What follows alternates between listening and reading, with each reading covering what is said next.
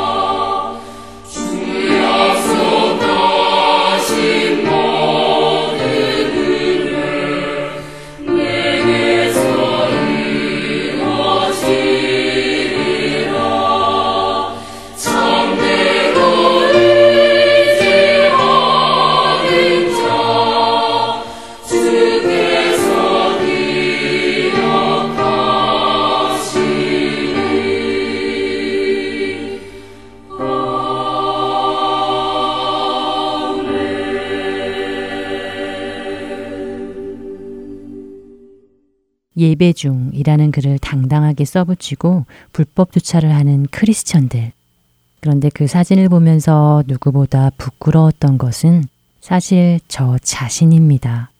왜냐하면 저도 예전에 한국에 살 때에 주일에 교회 주차장이 꽉 찰 때면 주변 주택가에 슬그머니 얌체 주차를 하기도 했었기 때문인데요. 그때 그 동네 주민들이 저 같은 사람들 때문에 얼마나 크리스천들을 욕하고 싫어했을지 생각하면 지금도 얼굴이 뜨거워집니다. 예전에 제가 전도하려 했던 친구 하나가 제게 했던 말이 생각이 납니다. 복음을 전하던 저에게 친구는 교회 다니는 사람들 하는 모습을 보면 그들이 믿는 하나님을 믿고 싶은 생각이 들지 않는다고 하더군요.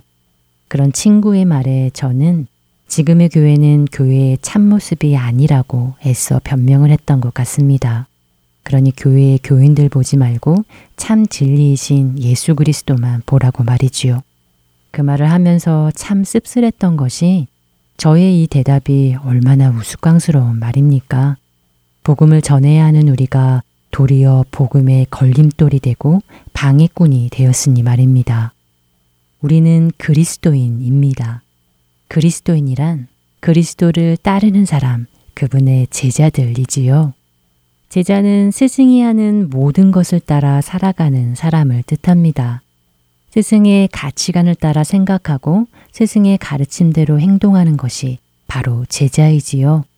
그러니 그리스도를 따르는 사람이면 당연히 그의 삶과 행동에서 그리스도의 모습이 나타나야 하는 것입니다. 그리스도인의 모습에서 그리스도의 모습이 보여야 하는 것이 당연한 것이지요. 그러나 이 당연한 일이 오늘의 우리의 삶에 나타나는지요. 과연 우리의 모습 속에 예수 그리스도께서 증거되고 있을까요? 우리의 삶을 보고 누군가가 사망에서 생명으로 옮겨지는 일이 있는지요? 여러분의 모습을 보고 여러분의 자녀들이 예수님을 더 열심으로 믿고 있습니까? 혹시 교회에서의 모습과 집에서의 다른 모습 때문에 아이들이 혼란스러워하지는 않는지요? 여러분이 운영하는 사업장의 종업원들은 어떻습니까? 여러분이 크리스천이라는 사실에 동의할까요? 저 사람이 믿는 하나님이라면 나는 믿지 않겠다고 하는 사람은 없을런지요. 저부터가 너무나 부끄럽습니다. 우리가 살아가는 모습이 어쩌면 천국문을 사람들 앞에서 닫고 우리도 들어가지 않고 들어가려 하는 사람도 들어가지 못하게 하고 있지는 않은지 정말 두려워집니다.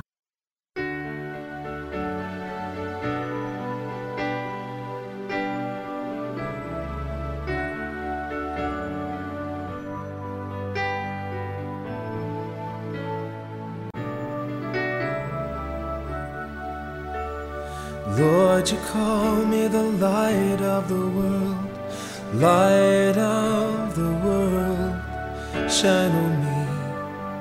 Let me be the light of the world. Lord, you call me the light of the world, light of the world, shine on me. Let me be the light of the world. Lord, you call me the light of the world, light of the world. Shine on me, let me be the light of the world. A light that shines in the dark, shines for all the world to see. A city set on a hill cannot be hidden. A light that shines in the dark shines for all the world to see. A city set on a hill cannot be hidden. 나를 세상의 빛으로 부르신 주님 비추소서 나도 주님의 빛을 비추리라 oh Lord 나를 세상의 빛으로 부르신 주님 비추소서. 나도 주님의 빛을 비추리 Lord let me be the light of the world. 나를 세상의 빛으로 부르신 주님 비추소서. 나도 주님의 빛을 비추리라 어둠을 밝히는 빛온 세상을 비추는 빛산 위에 마음이 숨기지 못하네. 어둠을 밝히는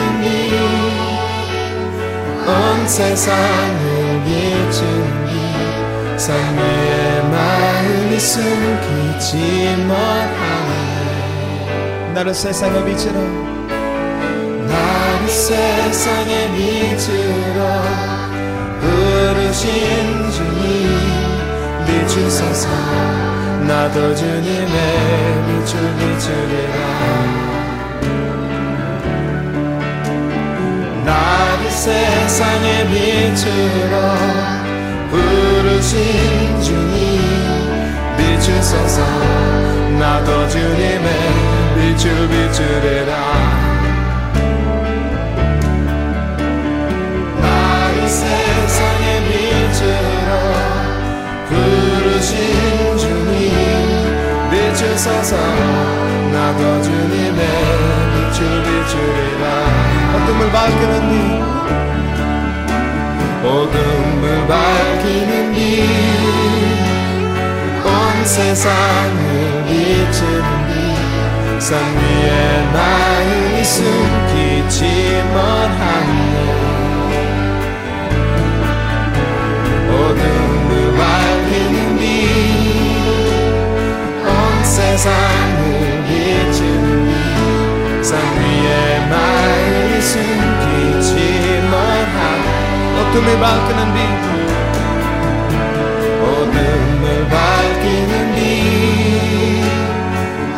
세상을 비추는 빛산 위에 마음이 숨기지 못하는 어둠을 밝히는 빛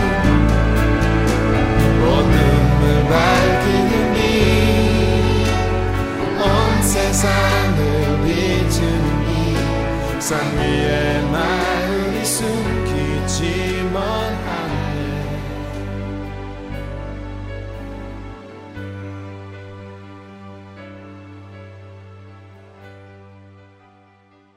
계속해서 크리스천 저널 이어드립니다.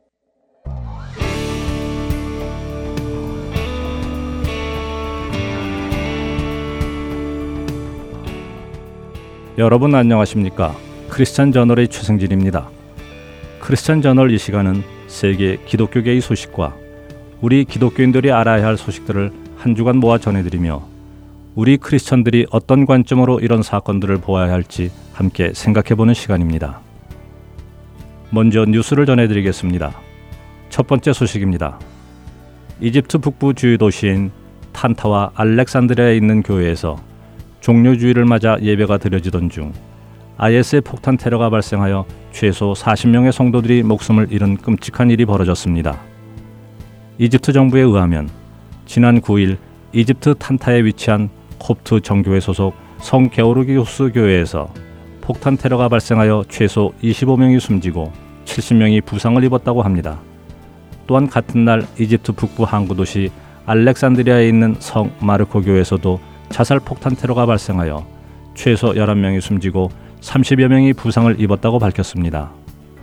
특히 성 마르코 교회의 경우 테러를 시도한 범인이 교회 내로 진입하려고 하는 것을 경찰이 제지하자 밖에서 자폭했기에 그나마 성 게오르기우스 교회보다 인명 피해가 적은 것으로 알려졌습니다. 이와 관련하여 이집트 정부는 테러와의 전쟁을 선포하고 3개월간 국가 비상사태를 선포하여 IS 추종자들 중 테러와 연계되었다고 의심되는 이들에 대해 수사를 시작하였다고 밝혔습니다. 미국 뉴저지 채텀 중학교의 이슬람 교리 교육 과정에 대해 7학년 학생의 어머니 둘이 소송을 제기했다는 소식입니다. 채텀 중학교는 학생들에게 신이 우리 모두에게 진정한 믿음을 이슬람에서 찾도록 도와주기를 바란다고 가르치며 이슬람의 기본적 교리를 만화를 통해 수업 시간에 가르친 것으로 알려졌습니다. 특별히 그 만화의 내용에는 알라 외에 다른 신은 없으며 예언자 모하메트는 알라의 메신저이다 라는 자막도 포함되어 있는 것으로 알려졌습니다. 이 사실이 알려지자 7학년 학생을 자녀로 둔 두 학생의 어머니 리비 힐 서렌스와 낸시 게어는 학교 측의 친이슬람 교육 과정에 대해 반대 의견을 내며 항의했습니다. 그러나 학교 측과 소셜미디어 그리고 지역사회에서는 오히려 이 두 어머니를 향해 이슬람 혐오주의자, 증오심을 가진 이들, 무지한 사람들, 외국인 혐오주의자, 인종차별주의자, 슬프고 무식한 사람들 등의 비판을 받으며 인신공격을 했습니다. 리비와 낸시 두 어머니는 곧바로 토마스 무어 법률센터의 도움을 받아 채텀 중학교에서 진행되는 친이슬람 교리 교육에 대해 소송을 시작했습니다. 이와 관련하여 토마스 무어 법률센터의 대표 리차드 톰스는 미국 전역의 어리석은 학교 행정가들이 이런 종류의 이슬람 교리 교육 과정을 허용하고 있는데 두 명의 용감한 부모들이 이를 막고자 일어섰다. 이 둘은 비판을 받아야 하는 것이 아니라 칭찬을 받아야 한다고 밝혔습니다. 또한 토마스 모 법률센터는 학교 측이 이슬람교에 대해 달콤하게 포장된 잘못된 설명만을 했으며 코란과 이슬람의 이름으로 행해지는 납치, 참수, 노예매매, 대량 학살, 비무슬림에 대한 박해, 여성 억압 등에 대한 정보는 가르치지 않았다고 형평성에 대해 비판했습니다. 마지막 소식입니다. 이라크의 크리스찬들이 IS와의 전투에서 부상을 당한 무슬림들과 집을 잃은 난민들을 위해 자신들의 집을 개방하면서까지 돌보고 있다는 소식입니다. 로마리 포트지는 IS의 박해에도 불구하고 이라크 북부 지역의 크리스찬들은 고향을 지키며 선행을 이어나가고 있다며 자신들의 집을 개방하여 부상당한 무슬림들과 난민들을 돌보는 크리스찬들을 소개했습니다. 이렇게 난민들을 돌보는 크리스찬 중의 한 명인 파사르 알사캇은 인터뷰를 통해 자신은 의사이고 의사로서 부상 입은 이라크인들을 돌보고 있을 뿐이라며 자신의 선행을 겸손히 감추었습니다. 현재 알사캇은 부상당한 이라크 무슬림에게 의술을 베푸는 데에만 그치지 않고 오갈 곳 없는 사람들을 자신의 집안에 들여 살도록 하고 있는데 현재 약 50여 명의 오갈 것 없는 부상당한 사람들이 그의 돌봄을 받고 있는 것으로 알려졌습니다. 뉴스를 마칩니다.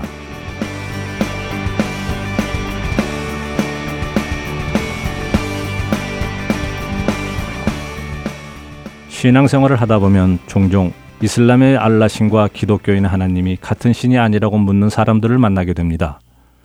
또 알라와 하나님이 같은 신이라고 주장하는 사람들도 만나게 됩니다. 여러분은 어떻게 생각하십니까? 이슬람의 알라와 기독교의 하나님이 같은 신이라고 생각되십니까? 이슬람의 알라가 아브라함의 아들 이스마엘의 하나님이고 기독교의 하나님이 아브라함의 아들 이삭의 하나님이시니 그 둘이 같은 분처럼 생각되기도 합니다. 그러나 우리는 그런 식으로 접근해서는 안 됩니다. A라는 인물과 B라는 인물, 이렇게 두 인물이 있다고 가정해 보죠. 만일 사람들이 A와 B의 환경이 비슷한 것으로 보아서 A와 B는 같은 사람이다라고 주장한다면 그냥 그렇다고 받아들이시겠습니까? 그렇지 않지요. 우리는 먼저 A와 B의 성품과 말, 행동 등을 비교해 보아야 합니다. 그리고 이를 비교해 보았을 때 그 둘의 말과 성품과 행동이 같다면 우리는 그 둘은 하나로 판단해도 될 것입니다. 그러나 만일 이 둘의 말과 성품과 목적이 서로 다르다면 또한 반대된다면 그 둘은 같다고 판단해서는 안 될 것입니다. 오히려 서로가 같지 않다고 판단해야 하는 것이지요. 만일 이슬람의 알라가 우리 하나님이라면 그 두 신은 같은 말을 해야 하고 같은 성품을 가져야 하며 같은 행동을 해야 할 것입니다. 비록 언어의 차이로 서로 다른 이름으로 불린다 하더라도 말입니다. 그렇다면 알라와 하나님의 가르침은 같을까요? 이슬람의 경전인 꾸라는 이슬람 교도가 아닌 사람들은 목을 베어 죽이라고 명령합니다. 그렇기에 지금도 IS 대원들이 수많은 사람들의 목을 베는 참수형을 실시하는 것입니다. 유대인과 기독교인이 이슬람교로 개종하지 않으면 죽이든지 세금을 내게 하라고 가르칩니다. 이슬람 교도가 아닌 사람을 죽이면 천국에서 75명의 처녀를 상으로 받는다고 가르칩니다. 그래서 자살 테러를 하는 사람들은 자신들이 죽으면 많은 여인들 사이에서 깨어날 것이라고 믿습니다. 꾸라는 알라신을 위해 죽이고 순교하라고 가르칩니다. 또한 이슬람교도가 아닌 사람들의 물건을 훔쳐도 되며 더 나아가 훔치라고까지 가르칩니다. 이슬람 교세의 광화를 위해 거짓말을 하라고도 가르칩니다. 과연 이런 가르침을 가르치는 알라의 성품이 하나님의 성품과 같다고 여러분은 생각되십니까? 원수까지 용서하라고 가르치시고 친히 십자가에 못 박혀 죽으신 예수님의 가르침과 알라의 가르침이 같은 가르침이겠습니까? 간음하지 말라, 거룩하라, 음란을 버리라고 가르치시는 하나님께서 천국에 오면 75명의 여인들과 즐거운 생활을 할 것이라고 말씀하시겠습니까? 천국에서는 결혼하지 않는다고 말씀하신 예수님의 가르침과 같은 가르침입니까? 거짓 증언하지 말고 남의 것을 훔치지 말라고 가르치시는 하나님과 꾸란의 가르침은 결코 같은 가르침이 될 수 없습니다. 그렇기에 하나님과 알라는 같은 신이 아닙니다. 그렇게 가르치는 자들의 미혹을 받지 마십시오. 알라는 행위로 구원에 이르도록 가르칩니다. 우리 하나님께서는 오직 예수 그리스도의 대속하심으로만 우리가 값없이 은혜로 구원에 이르게 되었고 오직 믿음으로만 구원에 이르게 된 것을 말씀하십니다.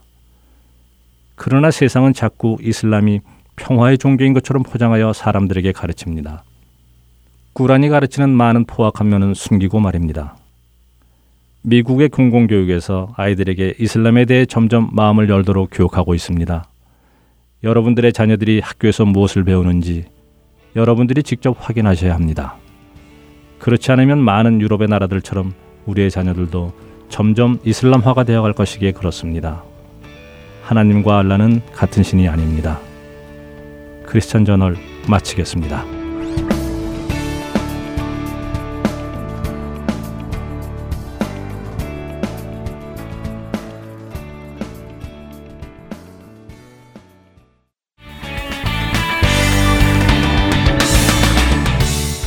안녕하세요. 조지아 사바나시 하미마켓과 아시아나 마켓의 시즈를 관리하고 있는 사정주입니다. 하나님의 인도 아래 이렇게 복음 방송 CD를 들고 전하게 되어 너무 감사합니다.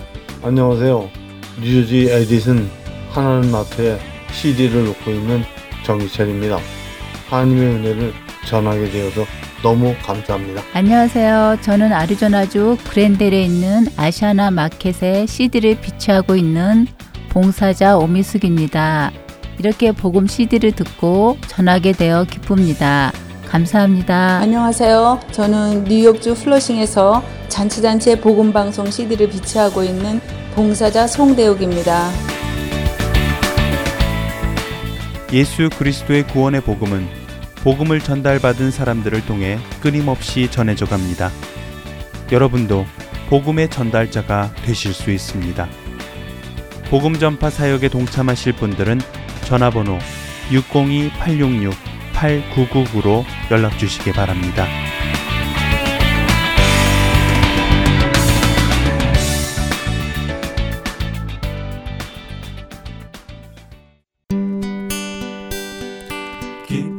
소식 사랑으로 땅끝까지 전하는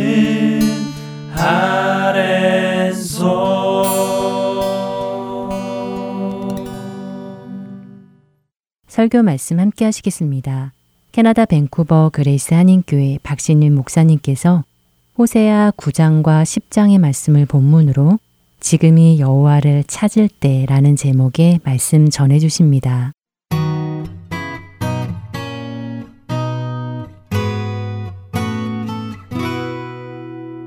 오늘은 호세아서 9장, 10장 두 장에 걸쳐서 지금이 여호와를 찾을 때라고 하는 제목으로 말씀을 좀 나누려고 합니다. 성경 말씀은 호세아 10장 12절 한 절만 봉독하도록 하겠습니다. 너희가 자기를 위하여 공의를 심고 인애를 거두라 너희 묵은 땅을 기경하라 지금이 곧 여호와를 찾을 때니 마침내 여호와께서 오사 공의를 비처럼 너희에게 내리시리라. 아멘. 저를 한번 따라 하실까요? 지금이 곧 여호와를 찾을 때니. 어, 기독교를 한마디로 말하면 절망밖에 없는 우리들에게 굿뉴스, 소망을 우리에게 주신 것이 기독교의 가장 중요한 복음의 메시지다라고 말할 수 있습니다. 그 이유는 뭐냐면 하나님이 창조하시면서 종말 때까지 하나님은 변치 않으시는 사랑과 공의의 성품을 가지신 분입니다. 그 사랑과 공의는 절대로 사라지지 않습니다. 그것은 영원합니다. 근데 그 하나님이 우리를 창조하셨을 때 우리가 타락함으로 말미암아 하나님의 의로움에 참여할 수가 없는 하나님의 천국의 영원한 생명을 누릴 수 없는 타락으로 전락해 버립니다. 그래서 우리 인간은 죄의 역사를 이어가고 있습니다. 그 인간은 하나님의 공의 앞에는 절망밖에 없습니다. 그러나 이 절망밖에 없는 우리들에게 예수 그리스도를 보내주셔서 우리에게 굿뉴스, 소망의 복음을 주신 분이 사랑을 가신 하나님이란 분입니다. 그래서 기독교 전체 흐름은 인간의 타락한 죄의 역사 때문에 의로움 앞에 절망밖에 없는 우리들에게 사랑의 하나님이 예수 그리스도를 보내주셔서 그를 믿는 자마다 멸망치 않고 영생을 얻게 하신다는 이것이 기독교의 본질이고 복음이라는 것을 한시도 우리 잊지 말아야 할 것입니다. 그래서 예수님이 요한복음 14장 6절에 내가 곧 길이요 진리요 생명이니 나로 말미암지 않고는 아버지께로 올 자가 없느니라 이렇게 말씀하신 겁니다. 그렇다면 이 하나님의 사랑과 공의라고 하는 것 설명드리는 이유는 뭐냐면 이렇게 하나님의 사랑이 예수 그리스도를 통해서 우리에게 드러난 것이 마가복음 10장 45절에 설명돼 있고 이 기독교 전체 흐름을 이해하는 상황에서 호세아를 읽어야 그 말씀의 의미를 더 정확하게 우리가 깨달을 수 있다는 말입니다. 그렇다면 이것을 설명하는 마가복음을 읽기 전에 한 가지 정리를 해드리면 신학에서는 이렇게 얘기하죠. 예수님을 믿는 믿음으로 우리가 구원을 받지만 예수님 오시기 전에 구약의 성도들은 신학에서는 이렇게 말하죠. 오실 예수님을 믿는 믿음으로 구원을 받는다고 말합니다. 신학에서는 그 다음에 예수님을 오신 다음에 믿는 우리들은 예수님을 믿는 믿음으로 구원받는다고 말합니다. 이것을 좀 신앙적으로 쉽게 표현하면 이렇게 말할 수 있습니다. 구약의 성도들이 아브라함도 마찬가지지만 하나님을 믿는 믿음으로 믿음을 의로 여겼다는 것과 마찬가지로 구약의 성도들이 하나님의 말씀을 믿을 때 속죄 제사를 드리든지 이렇게 하나님을 믿는 믿음을 가질 때 그 믿음을 예수님을 믿는 믿음으로 동일하게 여겨주신 믿음이기 때문에 구약의 성도들이 오실 예수님을 준비하는 하나님의 언약에 다 완성된 믿음을 그들도 가졌다는 겁니다. 그래서 구약이든 신약이든 구원은 믿음으로만 받는 것입니다. 그래서 마가복음 10장 45절에 예수님이 이렇게 말씀하셨습니다. 한번 읽어볼까요? 인자가 온 것은 섬김을 받으려 함이 아니라 도리어 섬기려 하고 자기 목숨을 많은 사람의 대속물로 주려 함이니라. 이 많은 사람의 대속물, 모든 인류를 위한 한 분의 희생. 예수님이 자신을 어떻게 표현하냐면 죄로 인해서 죽을 수밖에 없는 모든 인류의 역사에 우리들을 위해 예수님이 몸값을 지불해 주셔서 죄값을 지불해 주심으로 우리가 구원받게 되었다. 이걸 다시 십자가의 도표로 거꾸로 올라가 보면 이렇게 된 거죠. 인간의 죄의 역사를 절망의 역사를 예수님이 모든 인류를 위한 랜섬 희생 제물로 오셔서 모든 사람을 위한 단 한 분의 희생 제물이 우리를 살려내신 것입니다. 이것이 기독교 복음이죠. 그렇다면 호세아서를 읽을 때 우리가 잊지 말 것은 수없이 많은 우리들의 절망의 역사들이 계속 펼쳐지는데 우리를 구원하실 분은 한 분밖에 없다는 거예요. 이것을 호세아를 읽으면서 점점 더 강렬하게 깨달아야 된다는 것입니다. 우리가 얼마나 부패한 자인지 그러나 부패할수록 깨달아야 될 것은 우리를 살려내실 분은 주님밖에 없다. 이것을 읽어낼 수 있는 호세아서 이거를 읽어낼 수 있는 저와 여러분이 됐으면 좋겠다는 겁니다. 그럼 호세아서 9장 10장을 한번 보겠습니다. 9장 10장은 두 파트로 나눠져 있습니다. 9장은 추방과 버림받음, 10장은 두 마음과 두 가지 죄로 구분되어 있는데 그래서 9장 전체는 이렇게 하나님의 심판을 받게 되는 인간의 죄의 현실을 이제 이스라엘이 망하게 될 것이라는 것을 보여주고 있는 내용이 9장입니다. 결국 이스라엘은 이 호세아서의 선포가 끝난 다음에 아시리에서 멸망을 당합니다. 그리고 10장에서는 이렇게 심판받을 수밖에 없는 이유가 있는데 인간의 두 마음, 하나님을 사랑하는 것 같은데 그렇지 않은 것 같은. 나를 사랑하는 것 같지 않다는 거예요. 이것을 두 마음이라고 말하는 겁니다. 그 다음에 두 가지 죄. 하나님의 심판과 인간의 죄악 때문에 멸망해 가는 이 9장 10장을 보면서 절망만 선포하던 이것에 소망은 과연 없는 것인가? 있다는 것입니다. 10장 12절이 소망입니다. 여호와를 찾는 자는 살 것입니다. 이것이 호세아서입니다.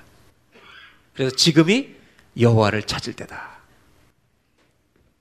9장 1절로 3절을 봉독해 드리겠습니다. 이스라엘아 너는 이방 사람처럼 기뻐 뛰놀지 마라. 지금 기뻐할 때가 아니라는 것입니다. 네가 음행하여 내 하나님을 떠나고 각 타작 마당에서 음행의 값을 좋아하였느니라. 2절 타작 마당이나 술틀이 그들을 기리지 못할 것이며 새 포도주도 떨어질 것이요 잘 되는 일이 하나도 없다는 것입니다. 우리가 안 되게 하실 때가 있다는 것이죠. 3절 그들은 여호와의 땅에 거주하지 못하며 에브라임은 애굽으로 다시 가고 아수르에서 더러운 것을 먹을 것이니라. 하나님의 추방하시겠다는 의도가 어디에 표현되냐면 가나안의 약속의 땅으로 인도해 내셨던 고향을 떠나 아브라함을 약속의 땅으로 불러내신 그 약속의 땅에 더 이상 거주하지 못하게 하신다.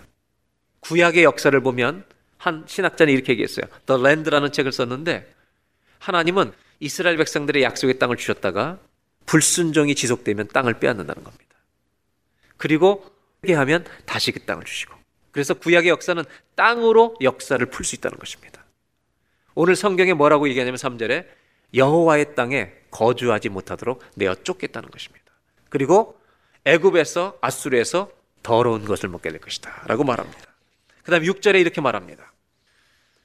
보라 그들이 멸망을 피하여 갈지라도 망하지 않으려고 아무리 도망가도 애굽은 그들을 모으고 노은 노비라고 하는 것은 영어 성경에 멤피스로 나오는데 이것은 애굽의 큰 수도 같은 도시입니다. 멤피스는 그들을 장사하리니 즉 애굽 사람들이 죽이겠다는 겁니다. 그들의 은은 귀한 것이나 그 금은 보아들이 찔레가 덮어버릴 것이요. 그들의 장막 안에는 가시덩굴이 퍼지리라. 아무리 멸망 안 하려고 애를 써봐도 하나님은 어떻게 해서든지 망하게 하시겠다는 겁니다. 9절. 그들은 기부아의 시대와 같이 심히 부패한지라. 여러분, 기부아의 시대는 이스라엘의 역사 가운데 가장 비극적인 역사가 드러난 장소입니다. 이것은 사사기 19장에서 20장에 나오는 것인데 베냐민 지파의 한 불량배들이 레위 지파의 한 가정을 동성연애 하겠다고 노인 집에 들어갔는데 그 노인 집을 두드리면서 그 남자 내놓으라고 동성연애 하겠다고 계속 요청하는 겁니다. 안 내놓아서 결국 마지막에 그 레위 사람의 첩을 내놓습니다.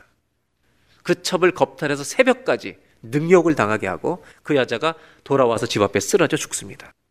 이걸 알고 이 레위 지파들이 열두 지파를 소집해서 여자의 시체를 열두 토막으로 나눠서 지파에 보내서 열두 지파를 소집해서 베냐민 지파를 공격하자고 얘기합니다. 그래서 베냐민 지파를 전사들을 2만 명 넘게 다 죽여버리는. 그래서 베냐민 지파 인구가 확 줄어버리게 하는 동족 상잔의 비극의 역사가 기부의 시대입니다. 그런데 하나님 뭐라고 말씀하시냐면 이런 시대처럼 부패해 있다는 것입니다. 그러면서 9장 10절 버림받음과 추방과 버림받음을 소개하는 부분인데 이제 버림받음인데 10절에 하나님은 이런 일을 회상하십니다. 옛적에 내가 이스라엘을 만나기를 하나님의 백성을 처음 만날 때 광야에서 포도를 만난 같이 하였으며 우리가 하나님 앞에 처음 주님을 믿게 되었을 때 하나님 우리를 어떻게 여기셨냐면 광야에서 포도 송이를 만난 것처럼 기뻐하셨다는 겁니다. 우리들을. 근데 요즘은 아니라는 겁니다. 그리고 너희 조상들 보기를 무화과 나무에서 처음 맺힌 첫 열매를 본 같이 그렇게 내가 기뻐하였는데 10절 뒤 후보입니다. 그러나 그렇게 이뻐했던 첫 열매 같은 이스라엘 백성들이 바알 부올에 가서 부끄러운 의상에 몸을 들이므로 저희가 사랑하는 우상같이 가증하여졌도다. 15절 그들의 모든 악이 어디 있습니까? 길갈에 있으므로. 여러분 길갈이라는 단어는 이 지역은 이스라엘 백성들에게 영광스럽고 자랑스러운 자리입니다. 우리가 잘 아는 여호수아 사장의 요단강을 건넜을 때 그 요단강 건넌 걸 기념해서 물 한가운데 있던 돌을 12개를 쥐어서 돌기둥을 쌓은 도시가 길갈입니다. 이 길갈은 은혜를 받았던 하나님의 기적을 보았던 자리입니다. 근데 그 똑같은 장소에서 죄를 짓고 있다는 겁니다. 쉽게 얘기하면 어머님이 새벽 기도하던 자리에서 자식은 범죄하고 있다는 것입니다. 호주 갔을 때 제일 마음 아팠던 것은 시드니에 목사님이 꼭 가야 된대요. 갔더니 성전이었던 예배당이 피자집이 되어버린 겁니다. 그리고 옛날에 성경구지를 써 있는 거기에 현수막이 걸려 있는데 2 for 1 세일. 제가 안 가봤지만 한 군데 더 가슴 아픈 것은 예배당이 술집이 되어버렸다는 것입니다. 그래서 그 강대상 자리를 그대로 놔뒀대요. 거기서 바에서 술을 마시도록. 지금 이스라엘이 그렇다는 거죠. 은혜의 자리가 죄의 자리가 되어버렸다는 겁니다. 그래서 하나님은 9장 17절에 이렇게 말씀하십니다.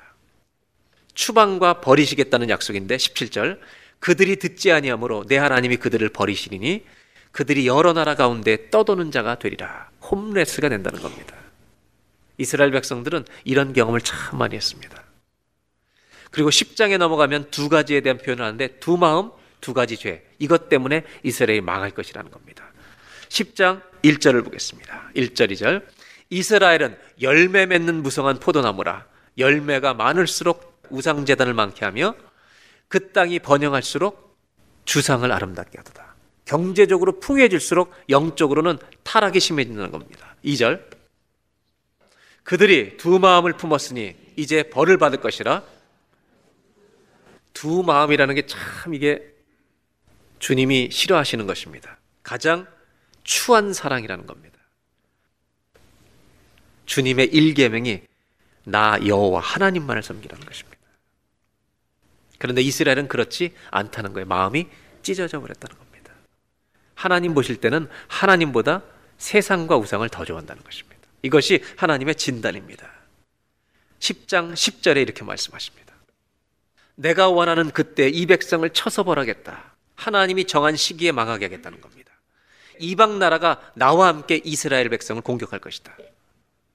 두 가지 죄를 말씀하십니다. 나 주를 떠나고 우상을 섬긴 이 두 가지 죄를 벌하겠다. 이거는 반드시 벌하시겠다. 여러분, 하나님은 의로우신 분이기 때문에 죄는 반드시 벌하신다는 겁니다. 그래서 우리에게는 인간, 우리는 우리 자체는 소망이 없다는 것입니다. 15절에 이렇게 말합니다. 다 같이 한번 읽겠습니다. 너희의 큰 악으로 말미암아 베델이 이같이 너희에게 행하리니 이스라엘 왕이 새벽에 정령 망하리로다. 이 선지서라고 하는 예언서의 가치는 뭐냐면 우리의 죄를 심장을 마구 찌르는 것입니다. 그래서 이렇게 굳어졌던 우리의 마음을 자꾸 부숴버리는 것입니다. 결국 읽어보니까 9장도 심판, 10장도 두 가지 마음과 두 가지 죄 때문에 망하게 된다는 심판입니다. 인간의 죄악. 그렇다면 호세아서를 읽을 때 아무리 심판과 징계를 얘기한다 할지라도 하나님의 본심은 뭐냐 하면 우리를 살리시는 데 있다는 겁니다. 맞습니까? 하나님의 사랑입니다. 공의는 우리를 심판해야 하지만 하나님은 사랑 때문에 우리를 살려내시기 위해 이 심판을 말하고 있다는 것입니다. 이런 관점에서 9장 10장을 읽어나가면서 우리에게 과연 소망이 없는가? 아니요.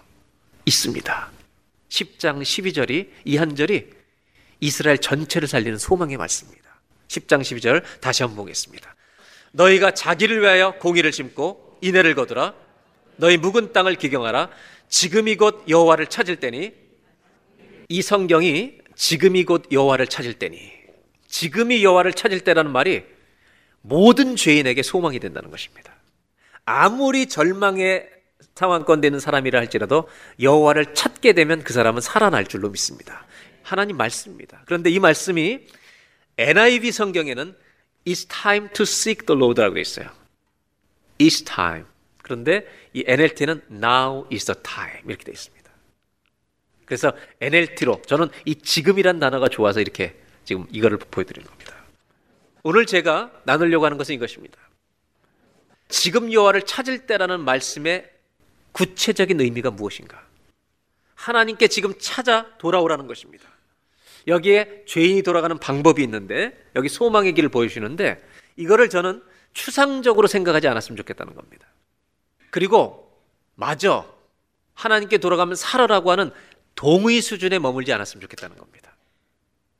이걸 어떻게 우리가 말씀을 받아들이냐면 내 개인적인 말씀으로 어떻게 적용해야만 이 말씀이 내 것이 되는지 오늘 이 말씀을 내 것으로 삼는 은혜가 있었으면 좋겠다는 것입니다. 탕자의 비유에 담겨 있는 진리의 보화들이 너무나 많습니다. 아마 1년 내내 이 탕자의 비유 가지고만 설교해도 충분히 할 수 있을 거라고 생각합니다. 여러분, 탕자는 아버지 집을 떠납니다. 그리고 수없이 방탕하다가 우리가 잘 아는 대로 결국 마지막 아버지 집으로 돌아옵니다. 그런데 탕자가 집에 돌아올 때 친구들을 다 놀던 친구들을 데리고 왔습니까? 자기가 놀던 여자들을 데리고 왔습니까? 마지막에 자기가 같이 살던 돼지들을 데리고 왔습니까? 아니면 혼자 왔습니까? 어떻게 왔어요? 혼자 왔다는 것입니다. 이 탕자는 와서 친구들을 데리고 와서 얘네들 때문에 내가 타락했다고 절대 말하지 않았습니다. 아들은 혼자 왔습니다. 그리고 와서 이렇게 말하죠. 내가 하늘과 아버지께 내가 죄를 지었사오니라고 말한다는 것입니다. 그는 혼자 온 것입니다. 여호와를 찾는다는 말은 혼자서 아버지 앞에 오라는 말입니다. 자신의 모든 것을 아버지 앞에 일대일로 서서 다 토하고 고백하는 자리였기 때문입니다. 이것이 하나님 아버지를 찾는 자의 모습이라는 것입니다. 그러나 형은 동생 돌아와서 회개하고 죽었던 아들이 살아난 것을 기뻐해서 아버지가 잔치를 벌이는데 들어가지 않습니다. 이렇게 표현할 수 있습니다. 이 형은 아버지 앞에 혼자 절대 서지 않습니다. 동생의 이름을 거론합니다. 그놈은 아버지 재산을 다 날려버렸는데 그렇게 돌아온 자식을 잔치를 벌이다니 진짜 잘하셨습니다. 안 들어갑니다. 형은 아버지와 일대일로안 만납니다. 그는 아버지 앞에서 동생과 비교하면서 자신의 의로움을 드러냅니다. 아버지 앞에서 아버지를 찾지 못합니다. 이 말은 우리가 예배를 드리면서 내가 하나님을 보지 못할 수가 있다는 말입니다. 예배를 드리면서 예배가 아닐 수 있다는 말입니다. 예배를 드리면서 동생을 죽이려는 가인처럼 될 수 있다는 말입니다. 만일 이 형이 아버지와 일대일로 둘이서 만났다면, 단둘이만 만났다면 자기의 마음을 고백했을 것입니다. 동생을 언급하지 말고 자기가 얼마나 나쁜 사람인지를 말할 수 있었을 것입니다. 만약 혼자 일대일로 섰다면 동생이 돌아왔는데도 저는 기쁘지 않습니다. 아버지의 재산을 다 탕진한 것도 속이 상하고 이제 내 유산을 줘야 되는 저놈이 믿기만 합니다. 내 욕심 때문에 저놈 절대로 환영할 수 없습니다. 저 역시 아버지 집에 떠나지 않고 살아 있었지만 아들 같지 않은 아들입니다라고 고백할 수 있었던 기회가 있었습니다. 큰형은 누가 제일 탈선했을까 물어봤을 때 자기를 드러내지 않습니다. 그에게는 늘 동생이었습니다. 사람은 언제 하나님을 찾을 수 있는가? 하나님을 찾는다는 것이 지금 여호와를 찾을 때라는 하나님을 찾는다는 것이 무슨 말인가? 회개의 방법입니다. 회개 방법을 알려 주시는 것입니다. 오늘 첫 번째로 지금이 여호와를 찾을 때는 말의 의미를 이렇게 나누려고 하는 것입니다. 한번 따라 하실까요? 홀로 주님 앞에 서십시오. 여러분 회개는 혼자 하는 것입니다. 하나님 앞에 일대일로 내가 서는 것입니다. 아버지 때문에 어머니 믿음 때문에 내가 주님 나라에 갈 수 있는 게 아닙니다. 형은 자기의 탈선을 보지 못합니다. 왜 그런지 아십니까? 동생과 함께 가기 때문입니다. 혼자 서야 되는 거예요. 홀로 주님 앞에 서보는 은혜가 있기를 주의 이름으로 기원합니다. 이것이 여호와를 찾는다는 말입니다.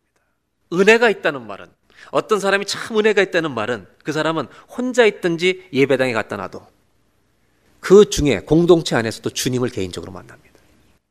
기도를 해도 찬송을 해도 분위기에 지배를 받지 않습니다. 은혜가 오히려 거꾸로 분위기에 영향을 끼칩니다. 왜? 그 사람이 하나님을 대면하고 있기 때문입니다. 저는 목회하다 보면 그런 순간이 참 많습니다. 어떤 찬양을 듣다 보면 오늘은 저 찬양이 설교다. 어떤 분의 기도를 듣다 보면 오늘은 저 기도가 설교다. 저분이 주님을 대면하고 있구나 하는 것을 느낄 수 있게 하는 사람들이 많이 있습니다. 그러나 영적으로 침체되었다는 말은 예배하는데도 마음이 열리지 않습니다. 기도해도 기도가 되지 않습니다. 이럴 때 주시는 하나님 말씀이 이것입니다. 너 내 앞에 혼자 와. 여호와를 찾는다는 이 말은 너 혼자서 내 앞에 서봐. 하나님 앞에 일대일로 서보는 것입니다. 왜냐하면 이 자리는 우리를 다 드러낼 수밖에 없는 자리이기 때문입니다. 그래서 사람들은 이 자리를 피하기를 좋아합니다. 군중 속에 있기를 좋아합니다. 지금이 여호와를 찾을 때는 이 말은 혼자서 하나님 앞에 일대일로 서보라는 것입니다. 탕자는 혼자 아버지 앞에 간 겁니다. 그 자리가 회복의 자리가 될 줄로 믿습니다. 아버지를 대면했을 때 그의 인생에 안식이 시작된 것입니다. 자신의 영혼이 살아나는 시간이 누려지게 된 것입니다. 사랑하는 여러분, 하나님 앞에 골방이든지 성전이든지 일대일로딱 하나님과 여러분 단둘이 하나님 아버지의 이름을 부르며 혼자 앉아보신 적이 언제였습니까? 지금 여호와를 찾을 때란 이 말은 내 영혼을 살리시겠다는 말씀입니다. 이것은 내가 일대일로 하나님 아버지를 부를 때에만 죽어가던 영혼, 침체했던 영혼이 살아나는 역사가 일어날 것이기 때문에 주님은 말씀하십니다. 혼자 내 앞에 서라고. 우리 모두 이번 한 주간 동안 골방이든지 성전이든지 주님 앞에 혼자 서는 자리로 달려가 보시는 은혜가 있길 바라고. 많은 사람들이 있지만 하나님 오늘 내가 일대일로 주님 앞에 서서 기도하는 이런 은혜의 시간을 잠깐이라도 허락해달라고. 나를 보게 해달라고. 그런 은혜의 날이 오늘이 되시기를 주의 이름으로 축원합니다. 두 번째로 다시 한번 10장 12절을 보겠습니다. 너희가 자기를 위하여 공의를 심고 인애를 거두라. 묵은 땅을 기경하라. 지금이 곧 여호와를 찾을 때니. 저는 이 말씀을 읽으면서 지금이 곧 여호와를 찾을 때니 이 말씀을 나에게 개인적으로 적용한다면 무슨 말씀일까? 또 한 가지를 생각해 봤습니다. 근데 여기서 읽을 때마다 계속 걸리는 단어가 지금이라는 말이었습니다. 그래서 이런 생각을 해 봤어요. 지금의 반대말이 뭘까? now의 반대말이 뭐예요? 영적인 의미로. 지금의 반대말, 영적으로 반대말이 뭘까요? 나중에. 나중에겠죠. 지금 여호와를 찾으라는데 언제 찾는다고요? 내년에. 이제 그때 부흥회가 오면, 어메이징이 오면. 우리는 회개를 자꾸 미루려고 합니다. 그런데 고린도서 6장 2절에 사도 바울은 이렇게 말합니다. 다 같이 한번 보겠습니다. 이르시되 보라 지금은 은혜 받을 만한 때요 보라 지금은 구원의 날이로다. 바울은 뭐라고 말하냐면 지금이 은혜 받을 만한 때요 지금이 구원의 날이다. Now is the time of God's favor. 아주 비슷한 표현이죠. 지금이 다시 말하면 인생의 every moment가 every 모든 순간이 주님을 떠나는 시간이 될 수도 있고 주님을 붙드는 시간도 될 수 있다는 겁니다. 탕자가 아버지 집을 떠날 때에도 그 순간에도 그 순간은 지금이었습니다.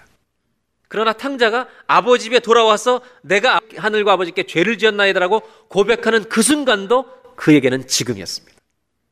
모든 사람에게 지금은 오늘은 은혜의 시간도 될 수 있고 망하는 시간도 될 수 있습니다.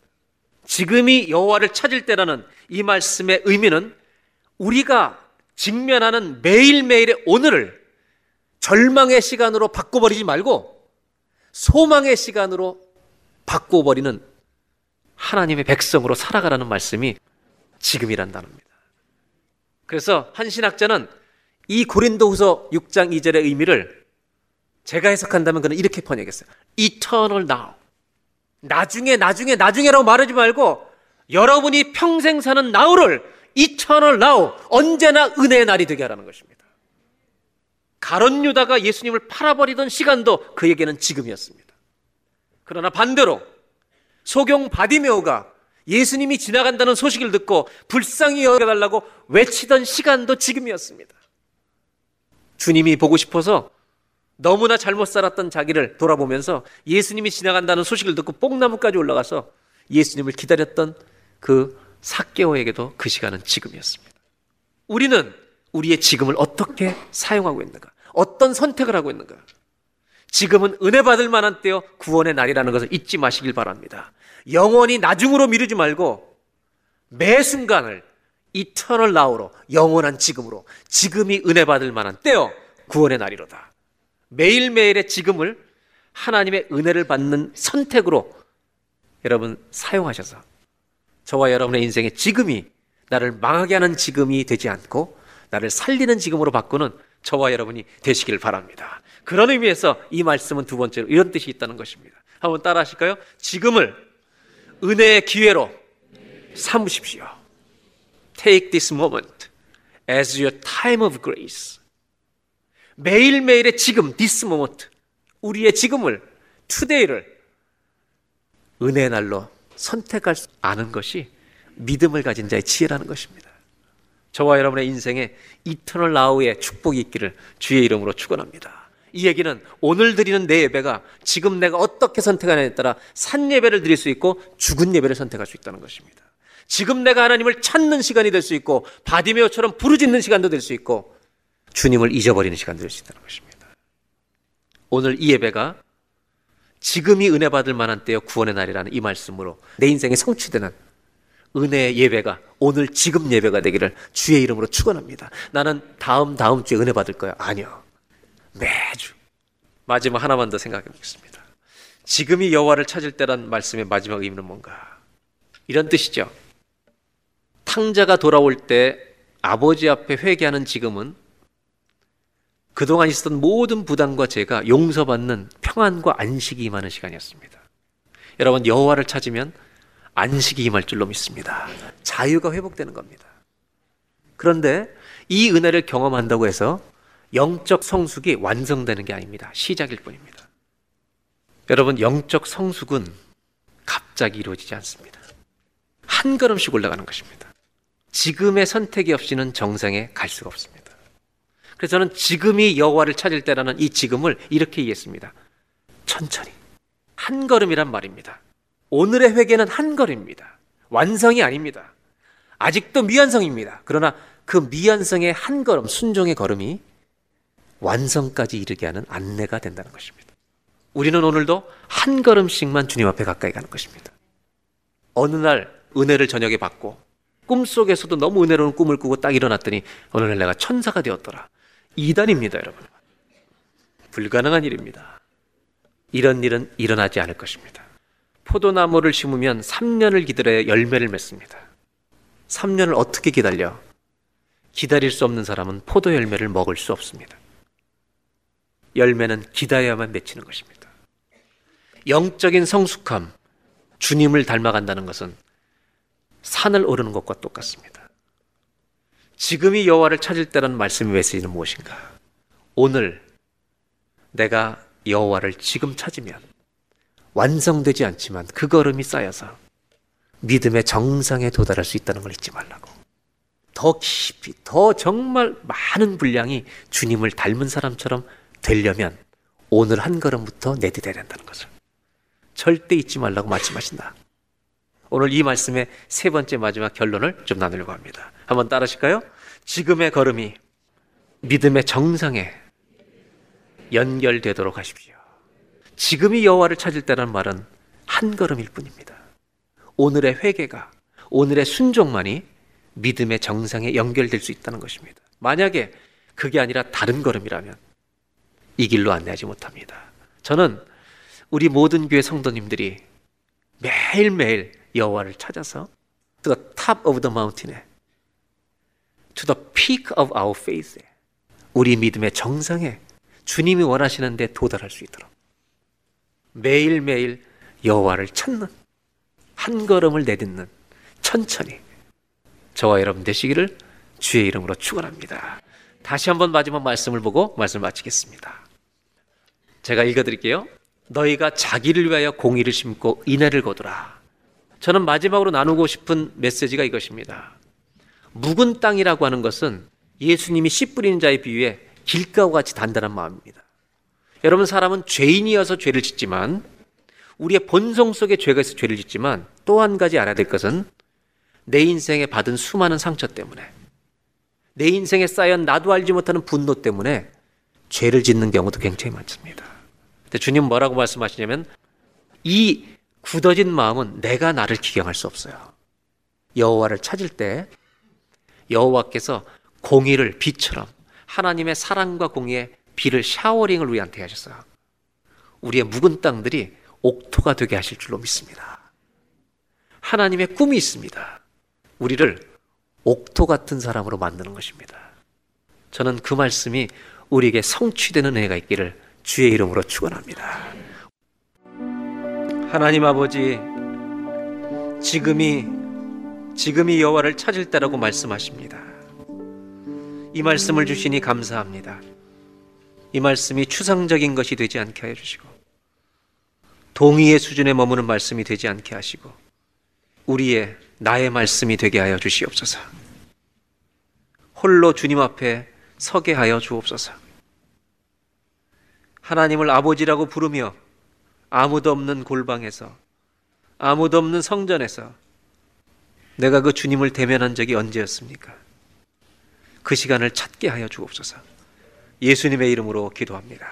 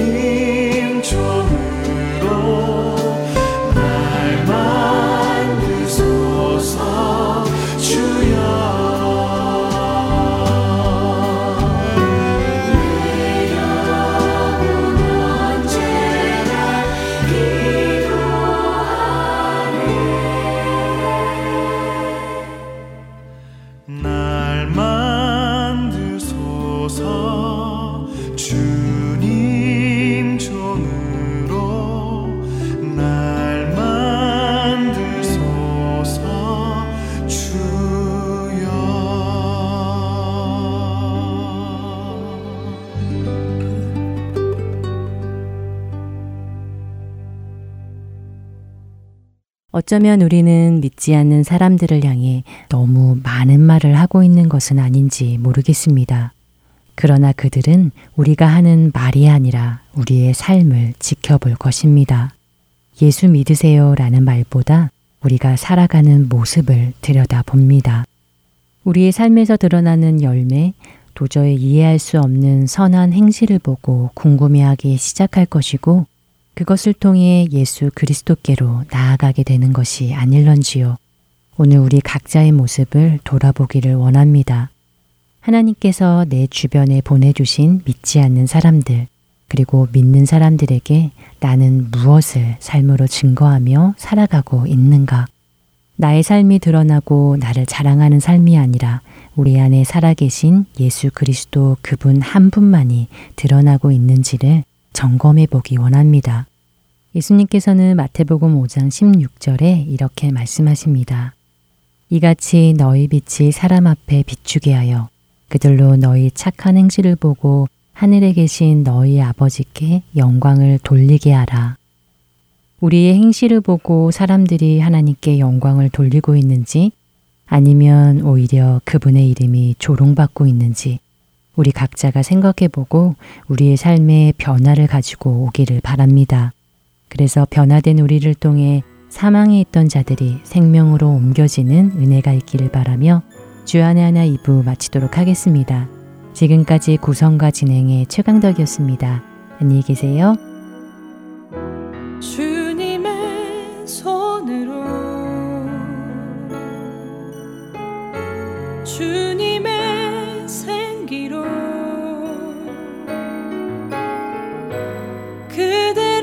지으셨네. 하나님 형상 따라 세상의 빛으로